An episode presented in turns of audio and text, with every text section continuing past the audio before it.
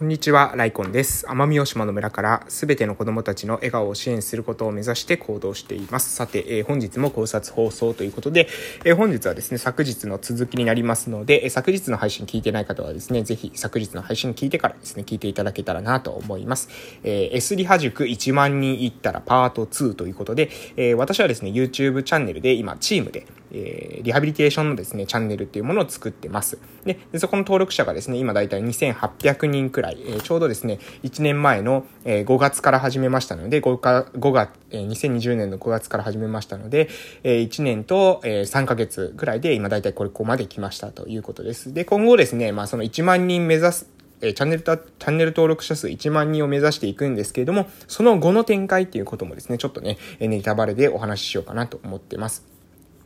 で、私たちがしようとしているのは、まあ、前も前回の話で話した内容をざざっくりまとめますと、えー、リハビリ職の自立である。ということを目指しているわけですね。リハビリ職を自立させるっていうことを目指しているわけです。で、リハビリ職を自立させるためには、えー、今のですね、その診療報酬制度、介護報酬報酬制度、えー、以外のですね、まあそのマネタイズ手段、えー、リハビリテーションのリハビリ職が、えー、他の手段からですね、お金を得る仕組みっていうものが必要なんじゃないかっていうふうに問題意識を持っています。もうそれはなぜかというと、えー、今の状態ではですね、まああの、言い方悪いですけれども、えー、病院とか施設とか、まあそこの雇われている、えー、人たちの言いなりの働き方しかできないんですね。で、もしそれ以上のの価値を提供しようとすれば、えどうなるのかというと、えそれはですね、もうあなたの自分の自由時間にやってくださいよということで、もうボランティアになってしまう。ね、それはね、まあしょうがないわけです。それ、それしか今ないわけなので、え仕方がない、えー、です。で、え、それに対してですね、その、まあなので、診療報酬に、えー、乗らないような、え提供手段、全くないのかというと、実はですね、ありまして、それはですね、え、っと、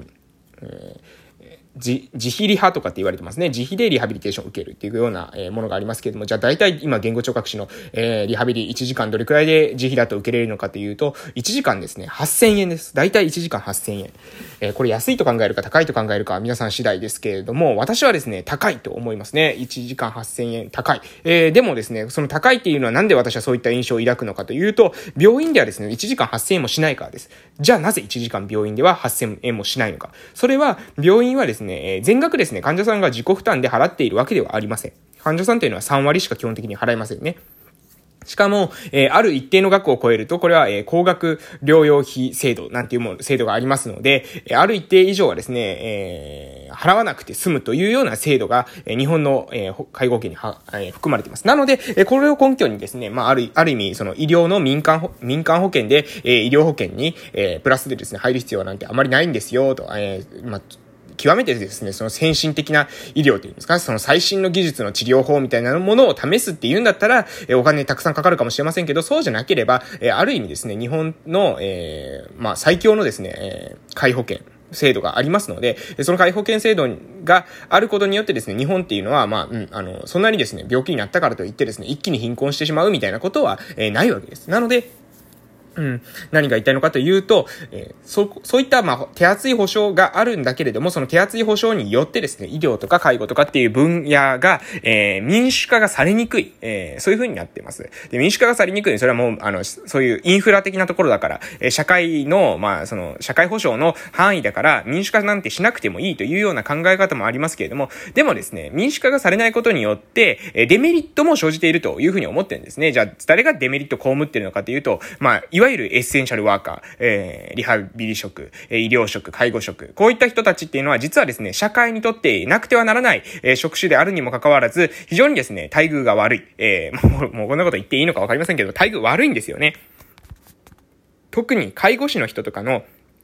給料、もう本当に、えー、手取り、えー、た、あの、低いです。えー、手取りが低い。で、これはですね、介護士の仕事がどうかこうかとかっていうことじゃないんです。それはもう社会の、えー、仕組みがそういう風になってしまってるわけです。エッセンシャルワーカーと言われてる人たちには、えー、たくさんのですね、お金というものが支払われない。その一方でですね、何ですか、こう、なんか、まあ、それがね、ダメとは言いませんけれども、ダメとは言わないというか、ダメなんてことは誰もですね、えー、そういうことを、えー、言うことはできないんですけれども、なんか、こう、あの、可愛い、えー、女の子が踊ってるみたいなものはですね、その、なんですか、10分踊っただけでですね、もうその、えー、すっごい、えー、投げ銭で、えー、お金が、えー、飛んできてみたいなことになるわけですね。これ、これいいんでしょうかと。果たしてですね、それで大丈夫なんでしょうかと。えー、社会、えー、いいんでしょうかと。まあ私がですね、考えることの範疇を超えてるのかもしれませんけども、じゃあ私が、私がですね、そこに対して問題提起という石を投げるとしたら、じゃあどっから投げるのかというと、えー、リハビリ職の自立、リハビリ職を自立するっていうことを目指すっていうことで、えー、私はですね、問題提起をしていきたいわけですね。で、えー、そのことによって、その子、またですね、この話をしていると外部、えー、外枠だけ話してですね、終わってしまうと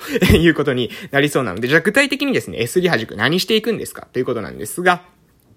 えリハビリテーション業界のですね、リハビリ職の自立、そしてそこに対する、えー、ビジネスモデルのイノベーションを起こしていく。えー、その、じゃあ何をするのか？具体的にはですね、例えば、まだ病院、えー、多くの病院でですね、え、副業が禁止になっています。いいですか？副業禁止になってます。でもですね、法律上は公務員ではないのであれば、副業禁止が禁止です。いいですか？え、ルール上はですね、副業禁止にしちゃダメなんです。あの、公務員は別ですよ。公務員であれば副業禁止ですけれども、病院とか施設ではですね、副業禁止っていうことが禁止なんです。ルール上はですね。にもかかわらず、えー、当たり前のようにですね、えー、含む規定の中に副業禁止というふうに書いてます。えー、私のですね、え以前勤めていた職場においても、え副業禁止というようなことが書かれてました。でも、え副業禁止っていうののが禁止なんですよって多分おそらく指摘されたんでしょうね。え副業の際には、え副業をですね、もし何か、えする場合には、え上長に申し出ることみたいな感じでですね、書かれてました。でもね、えそれ自体がおかしいんですよ。上長になんで申し出ないといけないんだと。え個人の権利にですね、なんでわざわざですね、許可を、え取ったりですね、上の人に許可を取る必要があるんだと、私はね、えそういうふうに思いました。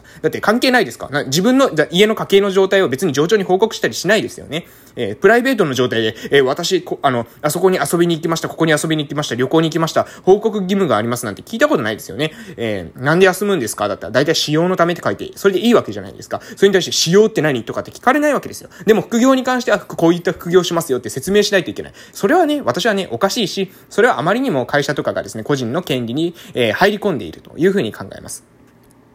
えー、ただ私がもともと勤めていた場所だけがそういった状態だったというわけではなくて、えー、多くのですね、医療業界のところでも含み、含む規定を見るとですね、副業をする場合には、こうこう、あれこれこう、こう書いてるわけです。そんなことね、そんなことを書く時点が本当はおかしいんですけども、それがね、もう当たり前になっている。えー、それはもう非常にですね、時代錯誤も、えー、甚だしいと、えー、そういうふうに思っています。えー、なので、私たちはですね、副業禁止というものに対してまず、えー、疑問を呈しています。えー、副業したい人がいるんだったらすればいいというふうに思います。で、えー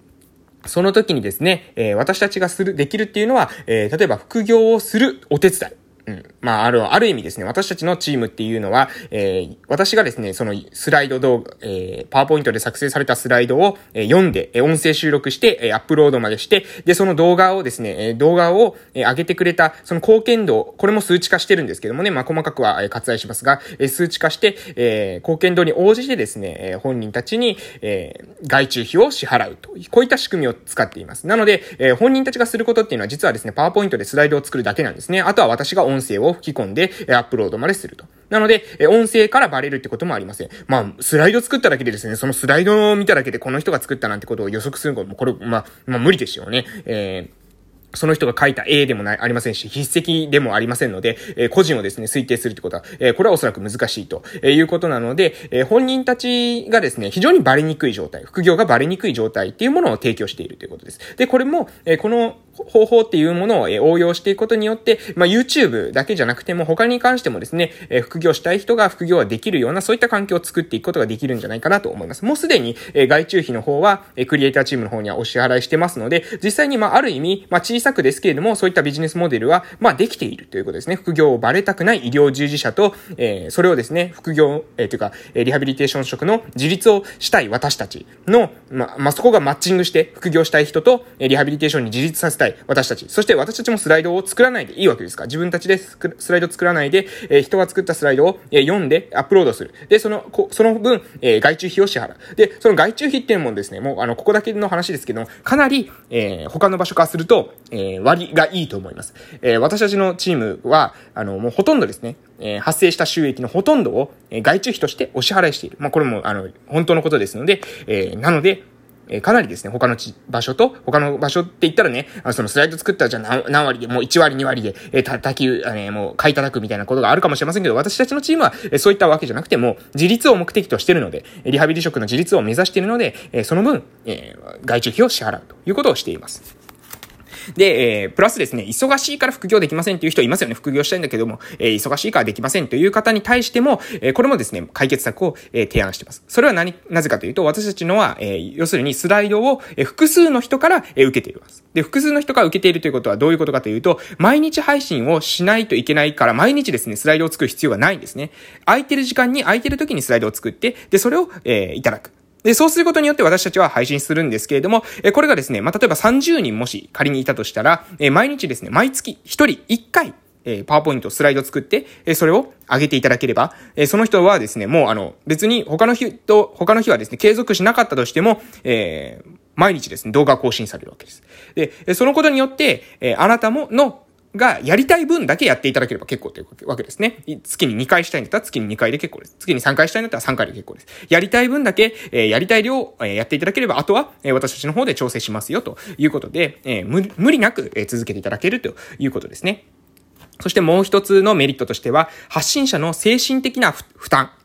えー、例えばですね、コメント欄荒れます。えー、コメント欄が荒れてですね、マウントとか誹謗中傷とかですね、書き込まれたりします。えー、これは間違ってるんじゃないか、この考え方はおかしいんじゃないか、みたいなことをですね、えー、書かれます。えー、そういった時にですね、大体メンタルをですね、病んでしまいますけども、ご安心ください。私たちにですね、えー、鉄のメンタルでですね、それをブロックを肩代わりしたりですね、えー、しております。えー、なので、別に、えー、本人が、えー、その、何ですか、メンタル的なダメージを、えー、負うことはありません。最初に私たちのところに届いてきたコメントの中で、えー、私たちが承認しなければですね、コメントを表示されません。つまり、変なコメントがついた時には表示しません。そのことによってどうなるのか。あの、あなたは、えー、自分のですね、ベストだと思うスライドを作っていただいて、投稿していただければそこまでであるということです。仕事はですね、えプレッシャーもなく、え続けることができて、そして、えー月の末には、月末には、え外注費が支払われると。こういった、仕組みを考えています。で、これはですね、まあ、あくまでまだ YouTube 事業に過ぎませんけれども、今後ですね、この YouTube 事業から、オンラインでリハビリテーションができる。それもですね、やはり中間手数料というものを極限まで下げて、できるだけ、本人